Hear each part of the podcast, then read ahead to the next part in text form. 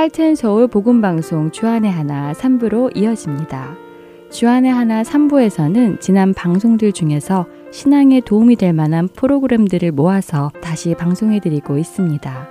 이번 7월부터 9월까지는 2017년에 방송된 베들레헴에서 예루살렘까지와 2015년에 방송된 나는 찬양하리라 그리고 2012년에 방송된 주님 누구십니까? 라는 방송이 준비되어 있습니다. 먼저 유병성 목사님께서 진행해 주시는 베들레헴에서 예루살렘까지 함께 들으시겠습니다.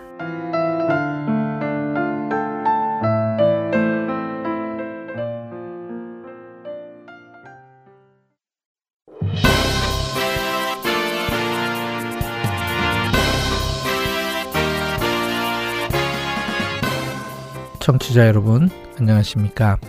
베들레헴에서 예루살렘까지 진행의 유병성 목사입니다. 다윗은 사무엘에 의해 왕으로 기름 부음을 받은 후 온갖 고난과 역경의 세월을 하나님께 의지하여 이겨내 왔습니다.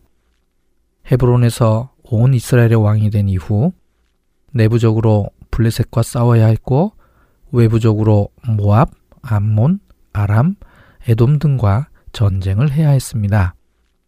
끊임없이 계속해서 적이 나타나는 것이었습니다. 다윗은 가는 곳마다 승리를 했습니다만 이 승리 속에서 다윗은 바세바를 범하고 우리아를 죽였습니다. 왕이 가지고 있는 힘을 이용한 범죄였죠. 이에 대해 나단 선지자는 다윗의 집에서 칼이 떠나지 않을 것이라고 예언을 합니다. 이후 다윗의 대를 이어 누가 왕이 되느냐를 놓고 왕자들 간의 세력 다툼이 발생하게 되는데요. 이것은 지금까지 다윗이 만났던 그 어떤 적보다도 상대하기 어려운 적이 됩니다. 암논이 다마를 이용해 압살롬을 모욕했고 압살롬은 왕위 계승 1순위인 암논을 바알하솔에서 죽입니다. 그리고 그는 지금 외할아버지 구슬왕 달메에게로 도망가 있습니다. 여기까지가 지난 시간에 살펴본 내용입니다. 이제 29번째의 여정을 시작해 보도록 하겠습니다. 왕위 계승 서열 세 번째인 압살롬은 암논에게 큰 모욕을 당했습니다. 압살롬은 암논을 죽이는 방법 이외에는 왕위 서열을 뛰어넘을 방법이 없다고 판단을 했을 것입니다. 그의 성격은 이런 무지막지한 계획을 실행에 옮길 만큼 잔인한 성격이었던 것 같습니다. 이런 범죄를 저지르고 그슬 땅으로 도망가서 3년 동안이나 무사하다는 것은 외가 쪽 세력의 비호를 받았기 때문에 가능한 일이었죠. 그슬 족속은 이스라엘이 출애굽할 때 이미 갈릴리 북쪽과 골란 고원 땅에 살고 있었습니다. 그때 문하세 지파가 바산왕 옥은 쫓아냈지만 그슬 족속은 쫓아내지 못했습니다. 여호수아 13장 13절 그슬 족속과 마가 족속은 이스라엘 자손이 쫓아내지 아니하므로 그슬과 마아갓이 오늘까지 이스라엘 가운데서 거주하니라. 하지만 그슬 족속과 마아갓 족속의 경계까지는 점령하고 이곳을 하봇야일이라고 불렀습니다.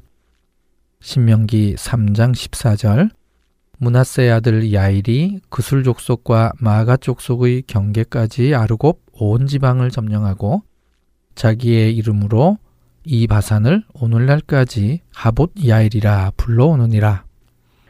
그술 족속은 왕국을 세우고 다윗과 정략적 혼인 관계를 맺었을 뿐만 아니라 독립적으로 아람과도 가까운 외교 관계를 맺고 있었습니다. 그래서 아람 구술이라고도 불렀습니다. 사무엘하 15장 8절 당신의 종이 아람 구술에 있을 때에 서원하기를 구술 왕국의 수도는 오늘날 갈릴리 북쪽이면서 북요단강의 동쪽에 위치한 에텔입니다. 역사적으로 구술 족속은 BC 9세기경에 사라졌기 때문에 에텔에서 BC 8세기경으로 추정되는 성문과 성벽이 발견되었습니다. 그래서 이것을 구슬족속의 유물이라고 생각하지 않았습니다. 그러나 2016년 7월 20일자 하아레츠라는 이스라엘 신문에 이스라엘 고고학자 중 한 명이 에텔에 대한 내용을 기고했습니다. 이곳의 성문과 성벽들이 BC 10세기경의 유적들과 복합적으로 존재하는 부분을 발견한 것입니다. 그렇다면 이 부분들은 구슬왕국의 흔적이 되는 것이죠. 구슬왕국은 생각했던 것보다 더 강력한 소왕국이었던 것입니다. 만약 성문과 성벽의 일부 중 이 연대에 속하는 게 남아 있다면 압살롬이 도피해 왔을 때와도 동시대의 것이 되는 것입니다. 사실 이텔이 유명한 이유는 다른 데 있습니다. 바로 신약 시대의 베세다로 베드로와 안드레의 고향이기 때문입니다. 본문 사무엘하 14장의 내용은 사무엘하 13장의 마지막 세 구절과 내용상 배경을 공유하고 있습니다. 3년이라는 시간이 다윗의 심정에도 변화를 가져왔습니다. 이렇게 긴 시간이 필요했던 것은 암논이 다윗의 장남이었기 때문입니다. 다윗의 마음이 압살롬에게 어느 정도 열리고 있다는 것을 눈치챈 요압에 의해서 오늘 사건이 진행됩니다. 사무엘하 14장 1절 수루야의 아들 요압이 왕의 마음이 압살롬에게로 향하는 줄 알고 요압은 드고아에서 지혜로운 여인 한 명을 데리고 와서 다윗을 만나게 합니다. 사무엘서에는 특별히 여인에 대한 이야기가 많습니다. 한나의 기도, 사울의 딸 미갈, 엔돌에 신접한 여인, 바세바 사건 및 다말 사건과 같이 여자들의 이야기가 많이 기록되어 있습니다. 더욱이 사무엘서에는 지혜로운 여인을 통하여 사람의 마음을 움직인 세 개의 사건이 나옵니다. 첫 번째 사건은 사무엘상 25장에서 나발의 아내 아비가엘의 지혜로운 말이 다윗의 마음을 바꾸었습니다. 두 번째 사건은 사무엘하 14장에서 드고아의 지혜로운 여인의 말이 다윗의 마음을 움직여 압살롬을 다시 불러오게 합니다. 세 번째 사건은 사무엘하 20장에서 벤마아가 아벨의 지혜로운 여인이 요압과 성읍 사람들의 마음을 바꾸어 놓습니다. 아비가일은 자기 남편에 대한 일이었기에 다윗을 설득하는데 적임자였습니다. 벤마아가 아벨의 지혜로운 여인은 본문의 내용을 통해 성 안에서 많은 사람들에게 이미 잘 알려진 여인이기에 사람들을 설득하는데 설득력이 있었습니다. 그런데 오늘 본문에서 요압은 좀 의아합니다. 갑자기 드고아에서 한 여인을 데려오니까요. 요압과 드고아가 사전에 어떤 연관성이 있어 보이지는 않습니다. 이 문제에 대해 생각해 보려면 먼저 드고아가 어떤 곳인지 알아야 합니다. 우리에게 드고아가 유명한 것은 아모스 선지자 때문이지요. 그의 고향입니다. 드고아는 히브리어로 트코아입니다. 나팔을 불다는 뜻이죠. 성경에서는 오늘 본문에서 처음 등장하는 마을입니다. 이 이전에는 전혀 언급이 없던 마을이지요. 드고아의 의미를 잘 알 수 있는 구절이 예레미야서에 있습니다. 예레미야 6장 1절 베냐민 자손들아 예루살렘 가운데로부터 피난하라 드고아에서 나팔을 불고 베타케렘에서 깃발을 들라 재앙과 큰 파멸이 북방에서 엿보아 오민이라 예레미야 선지자가 드고아의 의미를 잘 살려서 말한 것입니다. 나팔 부는 곳에서 나팔을 불고라는 뜻이기 때문이죠. 역대상 2장 24절과 4장 5절에 드고아는 아수울의 아들이라고 나옵니다만 이것은 좀 후대의 기록입니다. 현재 성경의 드고아로 추정되는 곳은 베들레헴에서 남쪽으로 약 15km 정도 떨어져 있는 호르바 투쿠아라는 아랍 동네입니다. 대대적인 발굴과 복원이 아직 이루어지지 않아 엄청나게 많은 고대의 주거지 흔적들이 그냥 그대로 널브러져 있습니다. 고대 족장의 길에서 동쪽으로 제법 치우쳐 있기는 하지만 평평한 넓은 지대 위에 높게 솟아 있어서 근처를 지나가게 되면 쉽게 알아볼 수 있습니다. 요압이 드고아를 알게 된 것은 아마도 30인 용사 중 한 명이 드고아 출신이어서일 것입니다. 사무엘하 23장 26절 발디 사람 헬레스와 드고아 사람 이케스의 아들 이라와 두고아는 다윗 당시 때에 비교적 알려지지 않은 작은 무명의 마을로 보입니다. 겨우 30인 용사의 이름을 통해 알 수 있는 힌트밖에는 없기 때문이죠. 여기에 요압의 의도가 숨겨져 있는 것 같습니다. 요압은 다윗 왕을 설득해서 압살롬을 용서하고 데려오게끔 하려고 일종의 상황극을 꾸민 것입니다. 다윗이 눈치채지 못하게 이 상황극을 진행하기 위해서는 비교적 잘 알려지지 않은 작은 마을을 배경으로 하는 것이 가장 그럴듯하기 때문이죠. 그래서 요압은 30인 용사 중 이케스의 아들 아라의 출신지인 드고아에서 한 여인을 데리고 왔습니다.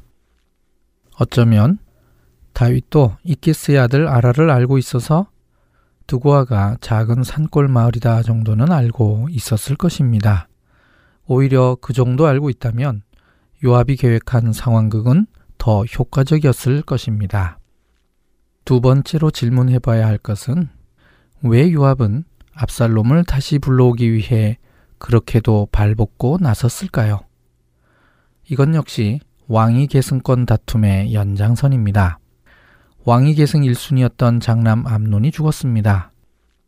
2순위 둘째 아비가일의 아들 길르압은 이미 말씀드렸듯이 일찍 죽었을 가능성이 높습니다. 전혀 언급이 없기 때문이죠. 그렇다면 이제 가장 유력한 이는 셋째 아들 압살롬입니다. 압살롬은 그슬왕 달메의 딸 마아가의 아들입니다. 또 외모도 아주 출중합니다.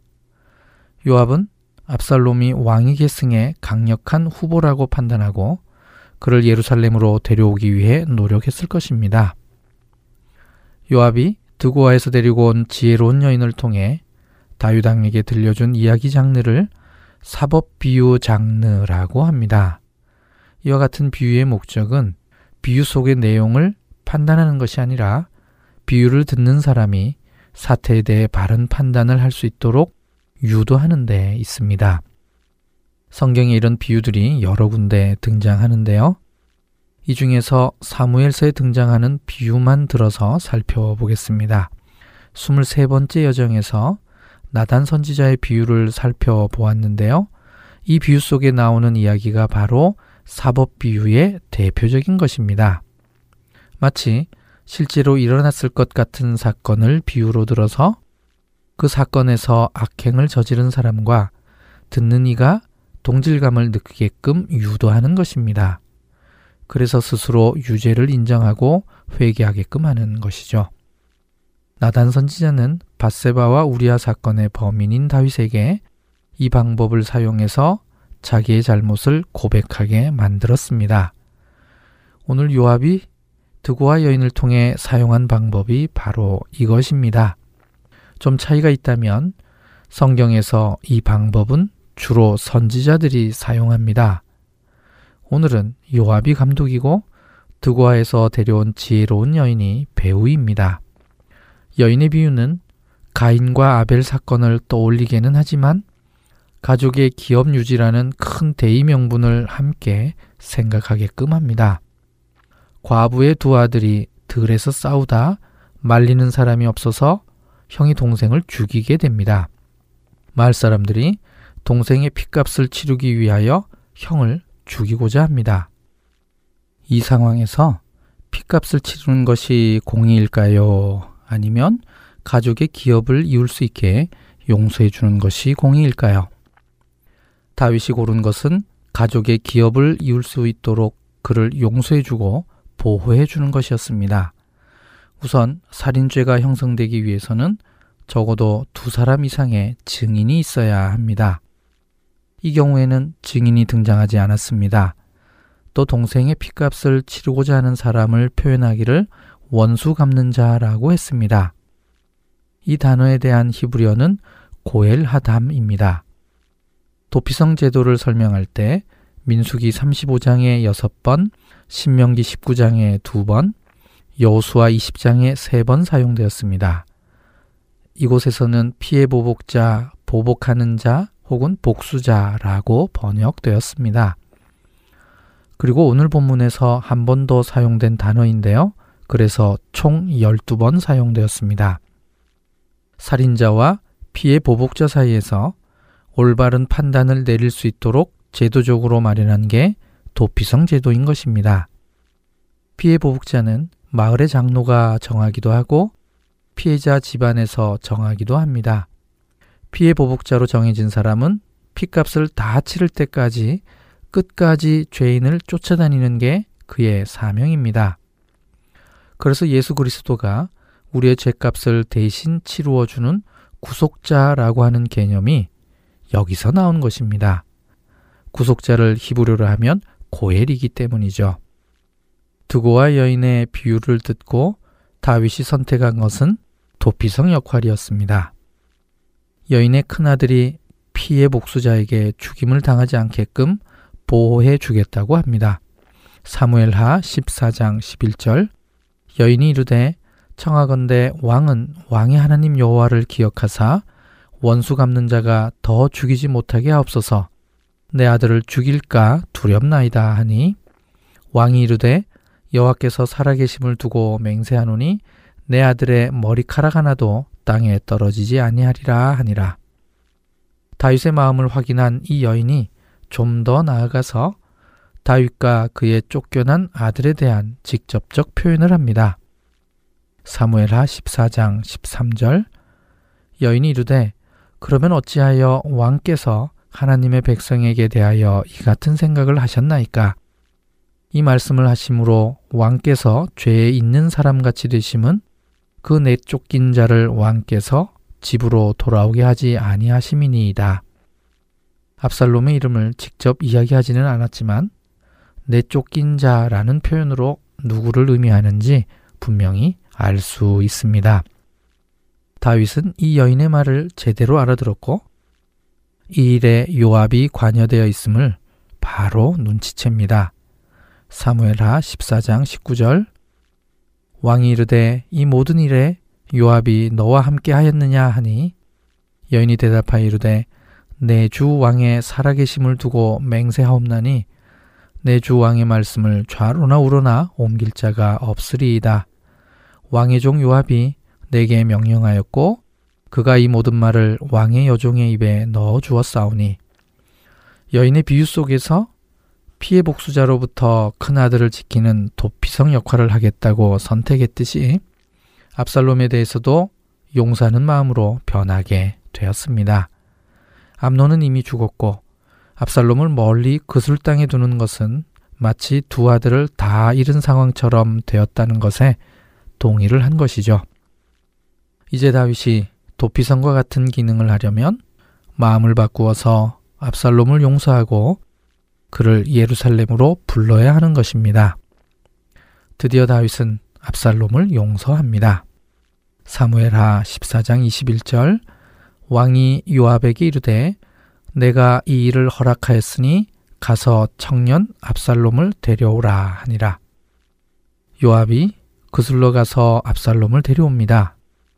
하지만 다윗의 용서는 완전한 용서가 아니었습니다. 그저 압살롬이 예루살렘으로 돌아오는 것만을 허락한 것이죠. 다윗은 그를 만나지 않았습니다. 사무엘하 14장 24절 왕이 이르되 그를 그의 집으로 물러가게 하여 내 얼굴을 볼 수 없게 하라 하매 압살롬이 자기 집으로 돌아가고 왕의 얼굴을 보지 못하니라. 쉽게 용서하지 못하는 다윗의 마음에 대한 구체적인 언급은 없습니다. 하지만 충분히 이해할 수는 있습니다. 암노는 장남이었죠.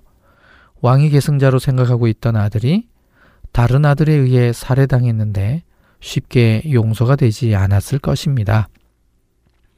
사무엘하 14장 28절 압살롬이 이태 동안 예루살렘에 있으되 왕의 얼굴을 보지 못하였으므로 무려 2년 동안 다윗은 압살롬을 만나주지 않았습니다.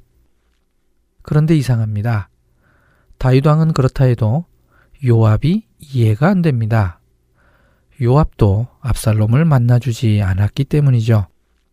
사무엘하 14장 29절 압살롬이 요압을 왕께 보내려 하여 압살롬이 요압에게 사람을 보내 부르되 그에게 오지 아니하고 또 다시 그에게 보내되 오지 아니하는지라 압살롬이 예루살렘으로 돌아오게끔 가장 앞서서 노력한 사람이 요압이었습니다. 그랬던 그가 압살롬을 만나주지 않는 것은 분명히 무슨 이유가 있을 것입니다. 그것은 앞으로 있게 될 사건들을 바탕으로 해서 추측할 수 있는데요. 요압이 압살롬을 예루살렘으로 데리고 올 때에는 그가 앞으로 왕이 계승자가 될 것이라고 믿었던 것 같습니다. 그런데 막상 예루살렘으로 그를 데려다 놓았는데 다윗이 그를 2년 동안이나 만나주지 않았고 분위기상 왕이 계승권에서 점점 멀어져 가고 있음을 눈치챈 것입니다. 요압은 어느 순간부터인가 권력의 흐름을 따라가고 있습니다. 그래서 요압은 압살롬과 서로 멀지 않은 곳에 살고 있으면서도 만나지 않았던 것이죠. 압살롬은 요압을 만나기 위해 또 돌출 행동을 합니다. 사무에라 14장 30절 압살롬이 자기의 종들에게 이르되 보라 요압의 밭이 내 밭 근처에 있고 거기 보리가 있으니 가서 불을 지르라 하니라. 압살롬의 종들이 그 밭에 불을 질렀더니 이 구절은 압살롬의 성격을 이해할 수 있는 대표적인 구절입니다. 자신의 목적을 위해 수단과 방법을 가리고 있지 않습니다. 결국 압살롬은 자신의 뜻을 이룹니다. 요압의 중재로 다윗왕을 만나게 됩니다. 사무엘하 14장 33절 요압이 왕께 나아가서 그에게 아뢰매 왕이 압살롬을 부르니 그가 왕께 나아가 그 앞에서 얼굴을 땅에 대어 그에게 절함해 왕이 압살롬과 입을 맞추니라. 화해의 입맞춤이었습니다. 드디어 압살롬을 용서한 것입니다. 무려 5년 만입니다. 구술에서 3년, 예루살렘에서 2년이었습니다. 다윗이 압살롬을 용서는 했지만 그를 왕위 후계자로 인정한 것은 아니었습니다. 현재 셋째 아들인 압살롬이 왕자들 중에서는 제일 연장자입니다. 그러니 이 용서가 자신을 후계자로 인정해 주길 바랬을 것입니다. 하지만 아니었습니다. 이 사실을 이미 요압의 행동을 통해 우리는 짐작할 수 있습니다. 아버지로서의 다윗, 왕으로서의 다윗, 이 두 역할을 놓고 많은 고민이 있었을 것입니다. 다음 시간에 다윗은 자신의 재위 기간 중 최대의 위기를 맞이하게 됩니다. 다음 시간에 사무엘하 15장 1절에서 37절 말씀으로 다시 뵙겠습니다. 안녕히 계십시오.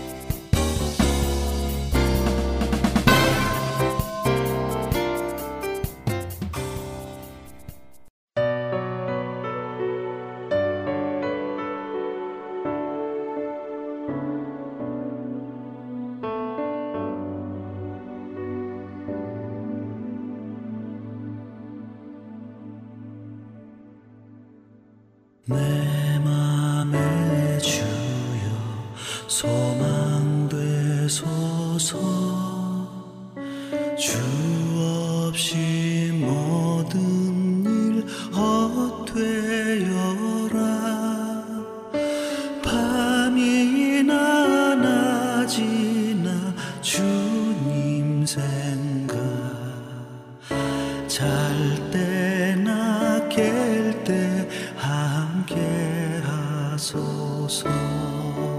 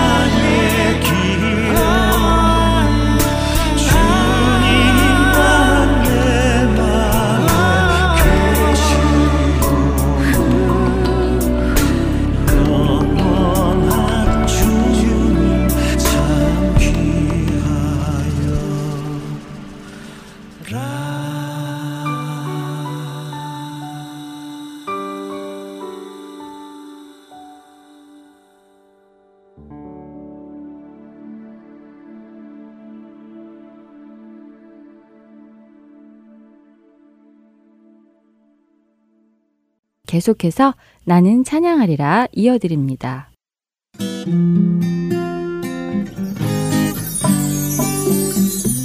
애청자 여러분 안녕하세요. 나는 찬양하리라 송민우 목사입니다. 요한복음 4장 23절은 우리가 잘 아는 말씀입니다. 아버지께 참되게 예배하는 자들은 영과 진리로 예배할 때가 오나니 곧 이때라. 아버지께서는 자기에게 이렇게 예배하는 자들을 찾으시느니라. 아멘. 이 말씀에서 찾으시느니라에 해당하는 헬라어에는 주님께서 실제로 무언가를 찾으신다는 의미가 담겨 있습니다. 저는 하나님께서 우리에게 참된 예배를 요구하고 계신다는 의미로 이 말씀을 이해했습니다. 그리고 실제로 이 말씀에 그런 의미가 담겨 있다고 생각합니다. 그런데 한 번 더 생각해 보니 하나님은 완전하신 분이시고 스스로 만족하시는 분이시기 때문에 엄밀히 말해서 하나님은 참되게 예배하는 자들을 찾으실 이유가 전혀 없습니다. 그런데도 하나님께서는 예배하는 자들을 찾으신다고 말씀하셨습니다. 이 말씀은 우리로 하여금 하나님과 친밀한 사랑을 나누는 관계 속으로 들어오라고 우리를 부르시는 하나님의 사랑이고 은혜임을 깨닫게 되었습니다. 오늘도 하나님께서는 참되게 예배하는 자들을 찾으십니다. 우리가 하나님과의 친밀한 관계 안에서 아버지의 사랑을 누리기를 원하시는 것입니다. 이 시간 우리가 함께 찬양할 때 하나님과의 친밀한 관계가 회복되는 시간이 되기를 바랍니다. 이번 주에 우리가 함께 배울 찬양은 키스 그린이라는 미국의 찬양 사역자가 만들었고 예수 전도단에서 번역해서 한국에 오래전에 소개된 정결한 마음 주시옵소서라는 곡입니다.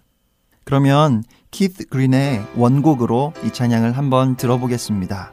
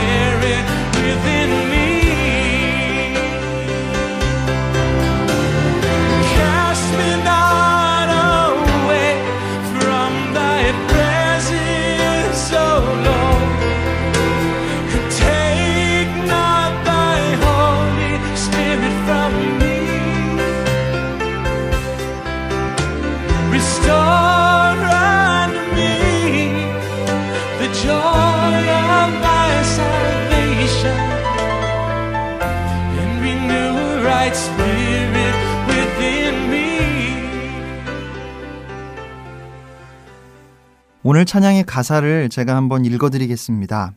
정결한 마음 주시옵소서, 오 주님, 정직한 영을 새롭게 하소서. 나를 주님 앞에서 멀리 하지 마시고 주의 성령을 거두지 마옵소서. 그 구원의 기쁨 다시 회복시키시고 변치 않는 마음 내 안에 주소서. 이 찬양은 시편 51편 10절로 12절 말씀을 가사로 옮긴 것입니다.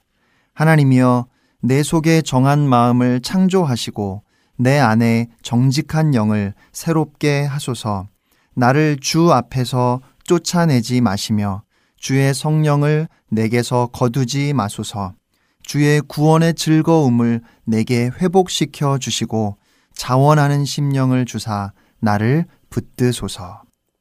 이 시편 51편에는 이렇게 표제가 붙어 있습니다. 다윗의 시, 다윗이 바세바와 동침한 후 선지자 나단이 그에게 왔을 때. 다윗이 바세바와 동침한 사건은 여러분 모두 잘 아시리라 생각합니다. 사무엘하 11장부터 성경을 보면 다윗이 왕궁을 거닐다가 우리아의 아내 바세바가 목욕하는 모습을 보았고 바세바를 궁으로 데려와서 동침하였습니다. 얼마 후에 바세바가 임신했음을 알게 된 다윗은 결국 자신의 죄를 덮으려고 충성스러운 부하 우리아를 죽이는 살인까지 저지르게 됩니다. 이에 하나님께서 나단 선지자를 보내셔서 다윗의 죄를 낱낱이 지적하셨습니다. 그리고 바로 그때 다윗이 나단에게 내가 여호와께 죄를 범하였노라 라고 말하고 하나님 앞에 회개하는데 그 회개의 내용을 담은 시가 바로 시편 51편입니다. 그런데 시편 51편의 내용을 보면 다윗은 반복해서 하나님의 자비로 자신을 깨끗하게 해 달라고 기도합니다. 나단 선지자는 다윗의 죄를 지적했을 뿐만 아니라 하나님의 심판에 대해서도 말했습니다. 칼이 다윗의 집에서 떠나지 않을 것이며 다윗의 집에 재앙이 일어나며 아내를 빼앗기고 다윗과 바세바 사이에 낳은 아들이 죽을 것이라고 말했습니다. 그런데 이러한 하나님의 심판에 대해서 다윗은 철저하게 입을 다물었습니다. 다윗은 자신의 왕좌를 지켜달라고 기도하지 않았습니다. 자신의 명예를 지켜달라고도 기도하지 않았습니다. 다만 다윗은 하나님께서 자신을 멀리 하지 않으시기를 그 한 가지를 구했습니다. 다윗은 알고 있었습니다. 모든 전쟁에서 승리하게 하신 분도 자신을 죽이려는 사울의 손에서 구해주신 분도 보잘 것 없는 양치기 소년이었던 자신을 왕이 되게 하신 분도 하나님이심을 알고 있었습니다. 다윗은 무엇보다 자신의 죄 때문에 하나님과 멀어지고 하나님과 단절된 삶을 살게 될 것이 두려웠던 것입니다. 그래서 나를 주님 앞에서 쫓아내지 마시고 주의 성령을 나에게서 거두지 마소서 주의 구원의 기쁨을 내게 회복시켜 주시고 주의 영으로 나를 붙들어 주소서라고 기도합니다. 다윗은 오직 하나님만을 구하며 오직 하나님께만 매달리고 있는 것입니다. 하나님과의 관계, 그것이 가장 중요하고 또 본질적인 삶의 가치임을 알았기 때문입니다. 하나님과의 관계 회복이 모든 문제의 해결임을 알았기 때문입니다. 그리고 그렇기 때문에 다시 거룩하신 하나님 앞으로 나아가기 위해서 자신의 더러움을 씻어 주시기를 그토록 간절히 기도했고 정결한 마음을 창조해 달라고 정직한 영을 새롭게 해 달라고 그렇게 기도했던 것입니다. 저는 이것이 다윗의 그 모든 허물에도 불구하고 하나님께서 다윗을 하나님의 마음에 합한 사람이라고 말씀하시는 이유라고 생각합니다. 우리는 지금 우리가 만나고 있는 힘든 상황이나 문제가 아니라 하나님과의 관계에 집중할 수 있어야 합니다. 우리는 하나님과의 관계에 최고의 가치를 두어야 합니다. 그것이, 그것만이 우리의 삶의 본질이고 전부입니다. 이제 한 소절씩 찬양을 배워보겠습니다. 첫 번째 여덟 마디입니다. 도돌이표가 있어서 두 번 반복합니다. 정결한 마음 주시옵소서, 오 주님, 정직한 영을 새롭게 하소서.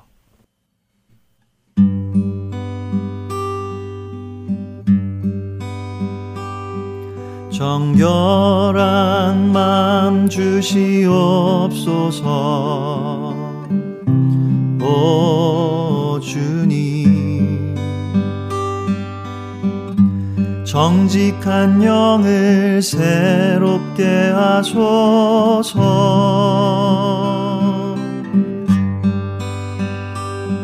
정결한 맘 주시옵소서.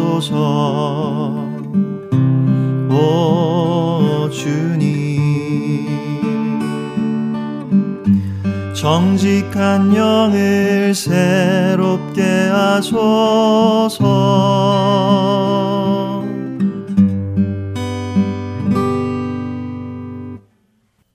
두 번째 여덟 마디입니다. 나를 주님 앞에서 멀리 하지 마시고 주의 성령을 거두지 마옵소서.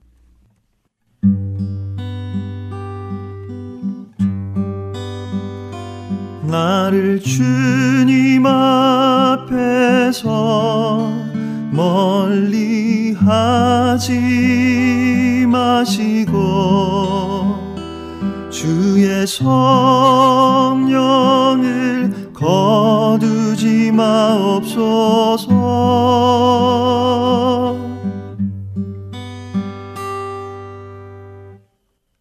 마지막 여덟 마디입니다. 그 구원의 기쁨 다시 회복시키시고 변치 않는 맘내 안에 주소서.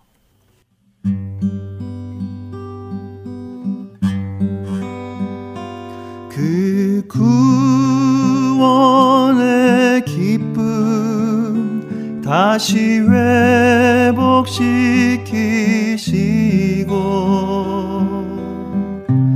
변치 않는 맘 내 안에 주소서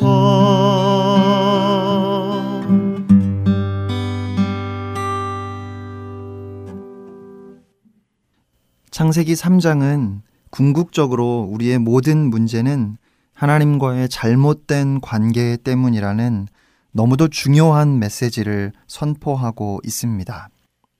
에덴 동산에서 무언가 아주 크게 잘못되었다는 것을 깨닫고 몹시 부끄러워하는 두 남녀, 비참하고 불행한 두 남녀가 있습니다.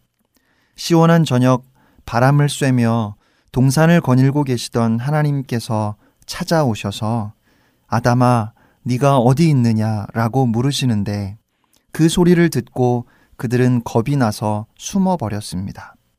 어떤 의미에서 이것이야말로 성경이 전하는 전체 메시지의 축소판이라고 할 수 있습니다.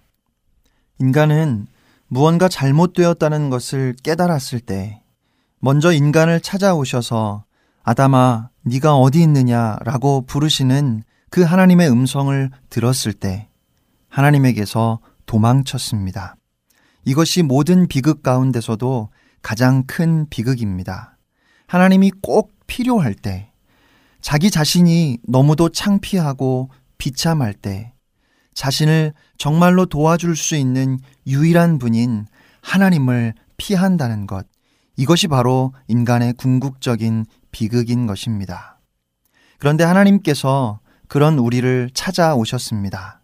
하나밖에 없는 아들을 이 땅에 보내주셨습니다. 그 아들 예수 그리스도께서 우리 죄를 자기 몸에 지시고 갈보리 언덕에서 모두 담당하셨습니다. 다윗의 기도처럼 십자가를 통해서 하나님께서는 우리의 모든 죄를 깨끗이 씻어 주셨고 주 예수 그리스도를 믿는 우리 안에 정결한 마음을 창조하시고 정직한 영을 새롭게 하셨습니다. 우리 안에 구원의 기쁨을 주셨고 주의 성령으로 우리를 붙들어 주십니다. 사랑하는 애청자 여러분, 지금 이 순간 하나님께서 내가 어디 있느냐 말씀하시며 우리를 찾으십니다. 예수 그리스도 안에서 값없이 주시는 구원의 선물을 받으라고 우리를 부르고 계십니다. 이 시간 그 하나님의 음성을 듣고 하나님, 제가 얼마나 어리석었는지 이제 알았습니다. 제가 하나님께 죄를 지었습니다. 하나님, 저를 용서해 주세요. 라고 그렇게 고백할 수 있는 우리 모두가 되기를 바랍니다. 나는 찬양하리라 마치겠습니다. 지금까지 송민호 목사였습니다. 여러분, 승리하세요.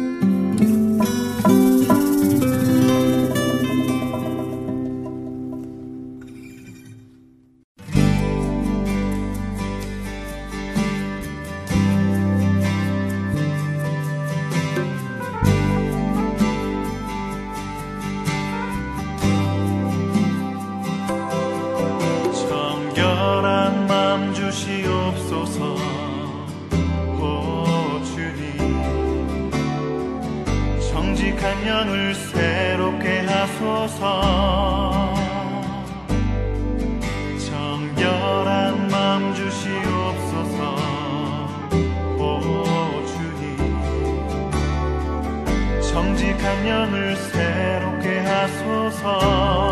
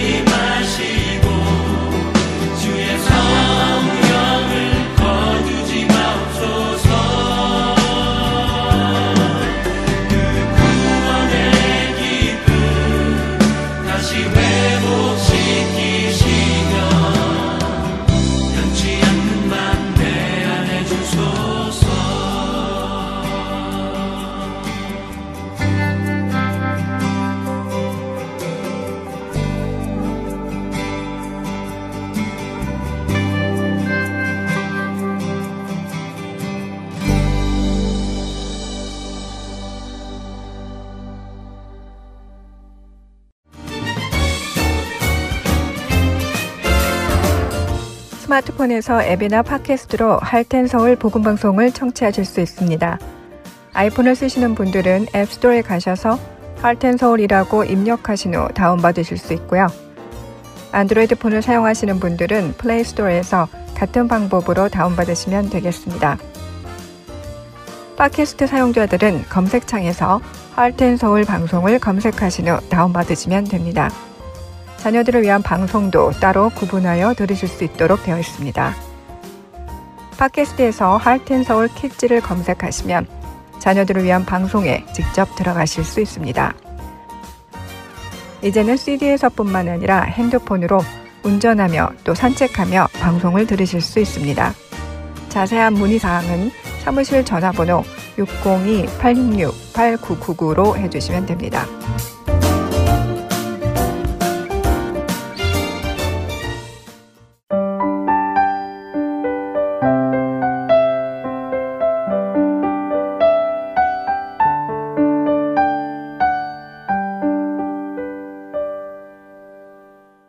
주님 누구십니까? 함께 하시겠습니다.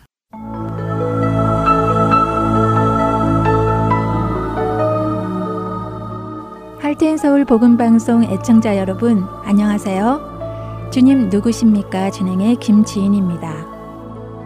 하나님을 표현하는 많은 수식어 중에 전능하신 하나님이라는 단어를 많이 들어보셨을 것입니다. 찬양을 통해서도 많이 접할 수 있는 전능하다라는 단어는 국어 사전에 어떤 일에나 못함이 없이 능하다라는 뜻을 가지고 있습니다. 모든 것을 충족해 하시는 전능하신 하나님을 우리는 엘 샤다이로 부르는데요. 이 엘 샤다이 하나님은 자신을 성경 어느 곳에서 처음 나타내셨을까요? 지난 시간에 이어 엘 샤다의 하나님 이름을 공부하기 위해 창세기 아브라함 이야기를 다시 한번 나눠보겠습니다. 아브라함은 오랫동안 주께서 그를 축복해 주실 것과 지상의 모래처럼 번성하게 하시겠다는 약속의 상속자였지만 99세가 되어도 자손이 없자 믿음이 흔들리기 시작하였습니다. 그는 자포자기하고 하나님께 그 뜻을 묻지도 않고 인간적인 방법으로 자신의 여종 하가를 취해 자식을 갖게 되었습니다. 하지만 하나님께서는 그를 포기하지 아니하시고 그에게 엘 샤다이 하나님으로 나타나시어 아브라함에게 계시를 내리십니다. 창세기 17장 1절 후반부에 나는 전능한 하나님이라 너는 내 앞에서 행하여 완전하라 라고 말씀하시며 자신을 엘샤다의 하나님으로 계시하시고 순종하여 흠없이 살라고 말씀하십니다. 그리고 민족의 번성과 영원한 기업을 약속하시지요. 자식을 낳지 못하는 나이가 되어 의아해하는 아브라함과 사라에게 다시 한번 여호와께서 직접 나타나셔서 아들을 낳게 되리라고 창세기 18장 14절을 통해 말씀하십니다. 여호와께 능하지 못한 일이 있겠느냐? 기한이 이를 때에 내가 내게로 돌아오리니 사라에게 아들이 있으리라. 여기서도 전능하신 엘샤다이를 말씀하십니다. 99세가 된 아브라함과 나이가 들어 임신을 할 수 없는 몸이 된 89세의 사라에게 아들을 낳을 것이라는 말씀의 언약. 인간적인 눈으로 보았을 땐 그 약속은 너무나도 터무니없고 희망이 없어 보였지만 아브라함은 그 앞에 엎드리고 그 약속을 통해 하나님께 영광을 돌렸습니다. 어떻게 그럴 수 있었을까요? 그 믿음의 조상 아브라함이 엘샤다이 하나님을 경험하는 창세기 속으로 들어가 보겠습니다.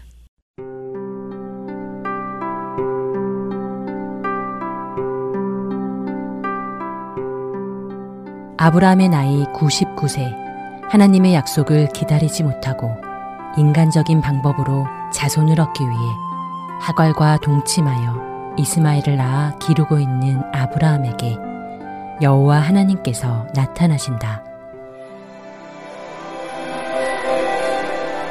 아브라함아, 나는 전능한 하나님이다.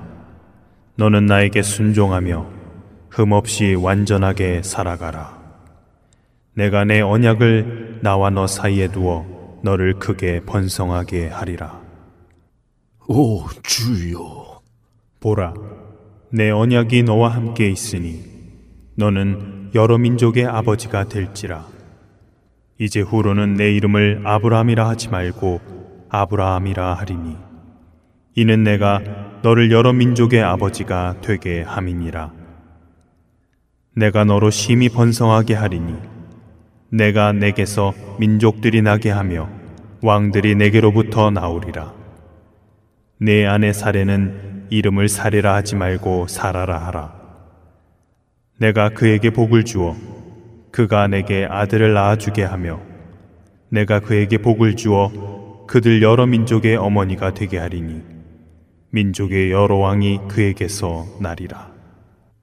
어이 참 하나님도 백살이나 된 내가 어떻게 자식을 낳을 수 있다고 저런 말씀을 하시지? 더군다나 사라는 나이가 90인데 어떻게 임신을 한다고 저러시나? 하나님도 참 농담도 잘하시네. 음, 어 주님 뭐 아이는 이제 되었고요. 그뭐 이민한 이스마엘이나 주의 축복 가운데서 살았으면 좋겠습니다. 아니다. 내 아내 사라가 너에게 아들을 낳아줄 것이다. 너는 그 이름을 이삭이라고 하여라. 또 내가 그를 축복하여 그에게 많은 자녀와 후손을 줄 것이다. 그 후 여호와께서 마물의 상수리 나무숲 근처에서 아브라함에게 나타나셨다. 장막 문 앞에 앉아 있던 아브라함은 자기 맞은편에 세 사람이 서 있는 것을 발견한 후 즉시 달려가 얼굴을 땅에 대고 엎드린다. 음, 네 주여. 제가 주님께 은혜를 입었다면 주의 종을 그냥 지나치지 마시옵소서. 제가 가서 물을 가져올 테니 발을 씻으시고 이 나무 아래서 좀 쉬십시오. 그리고 제가 먹을 것을 좀 가져오겠습니다. 주께서 이렇게 종에게 찾아오셨으니 음식을 드시고 힘을 얻으신 다음에 갈 길을 가시옵소서. 그래, 내 말대로 그리하여라.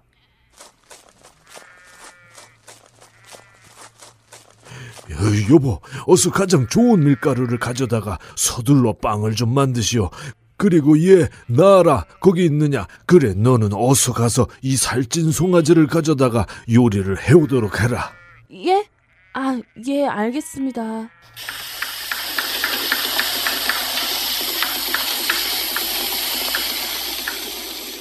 많이 기다리셨지요. 자린 것은 별로 없지만 많이 드십시오. 그래. 그런데 아내 사라는 어디 있느냐? 네, 장막 안에 있습니다만. 내년 이맘때에 내가 반드시 너에게 돌아올 것이니 내 아내 사라에게 아들이 있을 것이다. 아니, 내 몸이 벌써 이렇게 늙고 아브라함 님도 저렇게 늙으셨는데 어떻게 그런 일이 생긴다고 하시나? 참. 아브라함아, 어째서 사라가 웃으며 자기가 늙어서 아들을 낳지 못할 것이라고 말하느냐? 여호와께서 능치 못할 일이 있겠느냐? 내가 정한 때에 내가 너에게 돌아올 것이니 사라에게 아들이 있을 것이니라.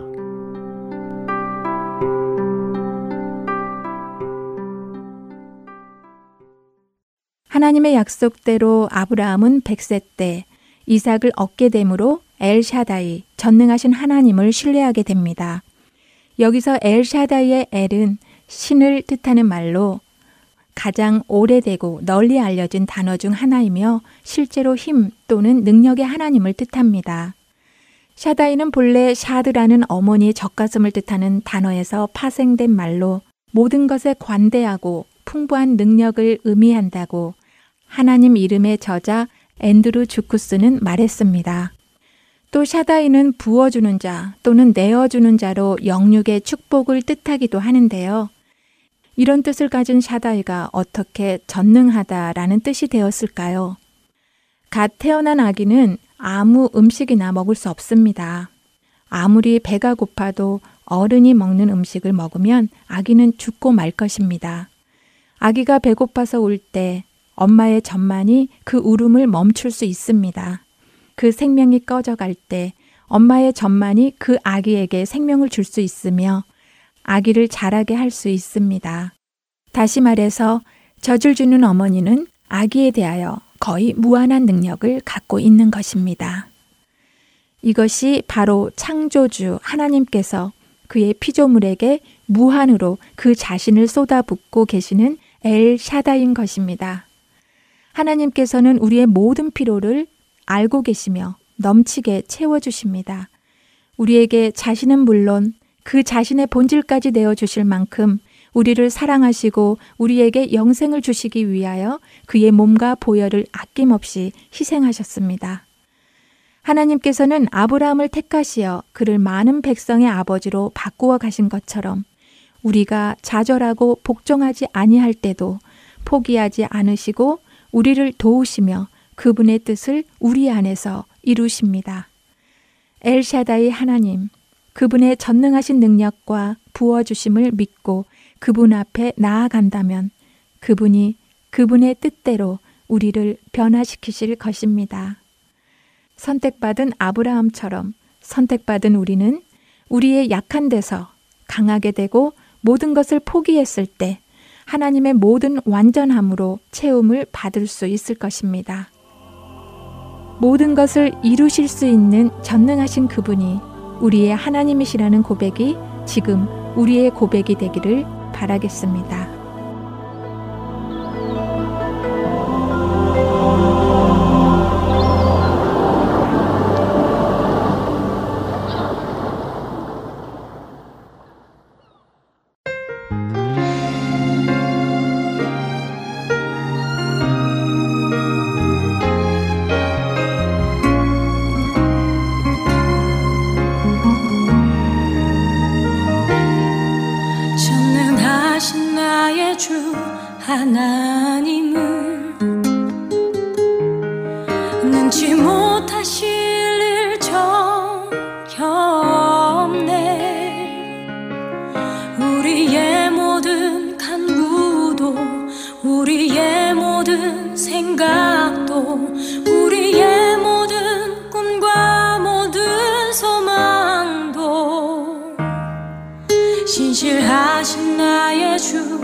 花に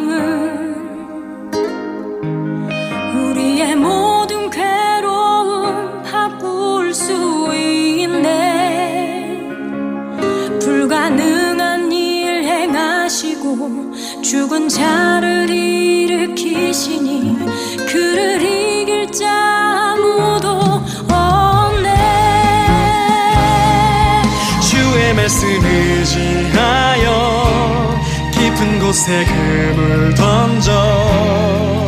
오늘 그가 놀라운 일을 이루시는 것 보라 주의 말씀을 지하여 믿음으로 금을 던져.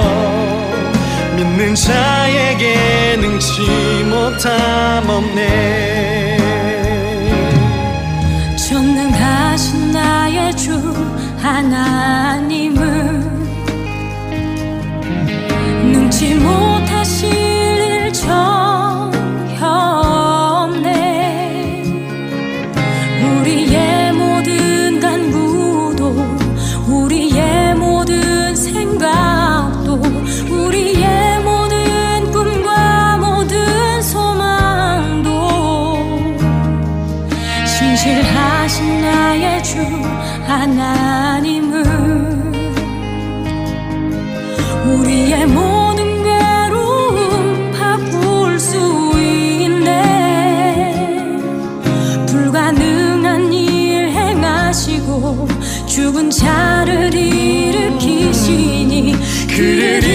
time.